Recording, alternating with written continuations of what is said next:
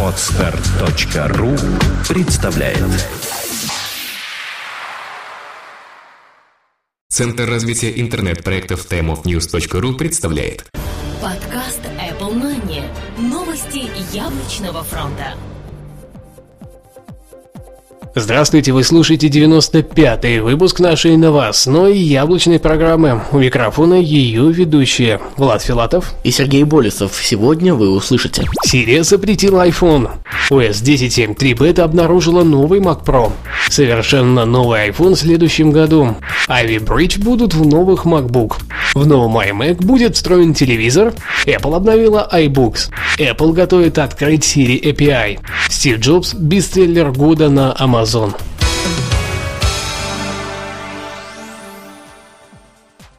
Сирия запретила iPhone. Правительство Сирии пошло на весьма интересный шаг в борьбе с массовыми беспорядками.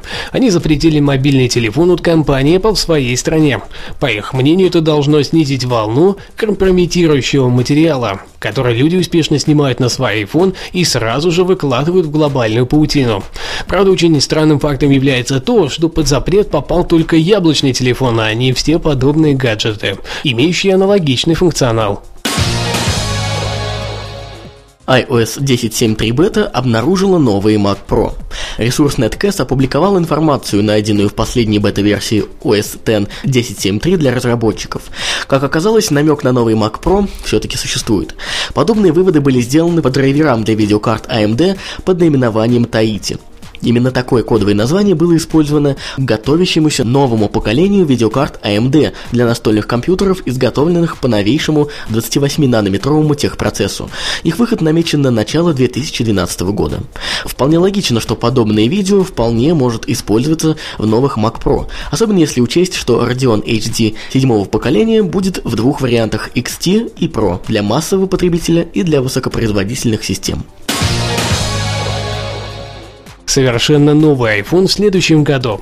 Компания Apple, похоже, и правда представит совершенно новый iPhone в следующем году. Однако дело будет не только в большем размере экрана. Один из немецких порталов опубликовал на своих страницах информацию от двух независимых источников, близких к яблочной компании, о том, что сейчас идет активное тестирование нескольких устройств, как четырехъядерным, так и с двухъядерным процессорами. Одно из устройств будет иметь стандартное ретино разрешение, то есть 960 1060 на 640 пикселей. Второе 1280 на 720 пикселей. Наконец, третье получит разрешение 1440 на 800 пикселей. Или с более логичным по соотношению сторон 1440 на 900 пикселей. Возможно, новый iPhone сейчас проходит как раз стадию выбора дисплея, так как это было с iPad, когда выбирался один из 20 различных экранов с разными соотношениями сторон и разрешением. Ivy Bridge будут в новых MacBook.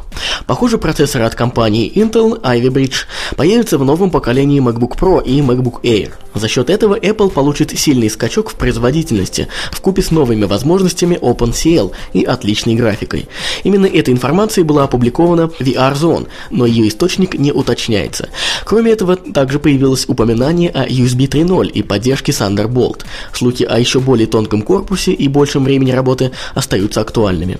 Сами новые процессоры Ivy Bridge от Intel поступят в продажу в мае 2012 года. Следовательно, примерно в этом же промежутке времени стоит ожидать и само обновление ноутбуков от Apple.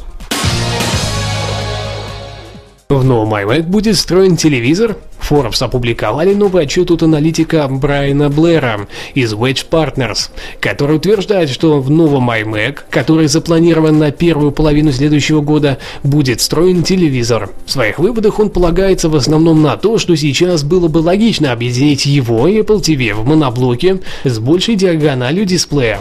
Это может иметь смысл, если логично взвесить все возможности, но нам кажется, Apple не упустит шанса выйти полностью обновленной на новый рынок. Apple обновила iBooks. На днях компания Apple обновила свое приложение для чтения книг iBooks до версии 1.5. В нем появилось несколько нововведений, в частности режим ночного чтения, а также возможность разворачивать приложение на полный экран, что очень удобно для iPad. Кроме того, добавились новые шрифты, изменились стандартные обложки, появились всплывающие подсказки и улучшенная система уведомлений. Ну и, конечно же, повышена общая стабильность приложения. Apple готовится открыть Siri API. На днях Apple опубликовала на своей странице две новые вакансии для инженеров по разработке пользовательского интерфейса Siri. Интересно, что одна из вакансий намекает на открытый API Siri. Мы ищем инженера, который присоединится к команде Apple, занятый в разработке интерфейса Siri. Вы в первую очередь будете нести ответственность за реализацию взаимодействия Siri с различными приложениями, за ее ответные действия и за динамичное изменение пользовательского интерфейса. Стив Джобс – бестселлер года на Amazon. Мы уже не раз убеждались, что все, к чему прикоснулся Стив Джобс, мгновенно становится хитом. Это случилось снова, на этот раз с официальной биографией этого человека от Уолтера Айзексона. Данная книга очень быстро поднялась на 13 место в рейтинге Amazon, практически сразу после старта продаж. Однако к середине ноября, поборов очень достойные книги, она выбралась на второе место в рейтинге. Буквально на днях книга с названием «Стив Джобс» наконец-то встала во главу рейтинга бестселлеры 2011 года.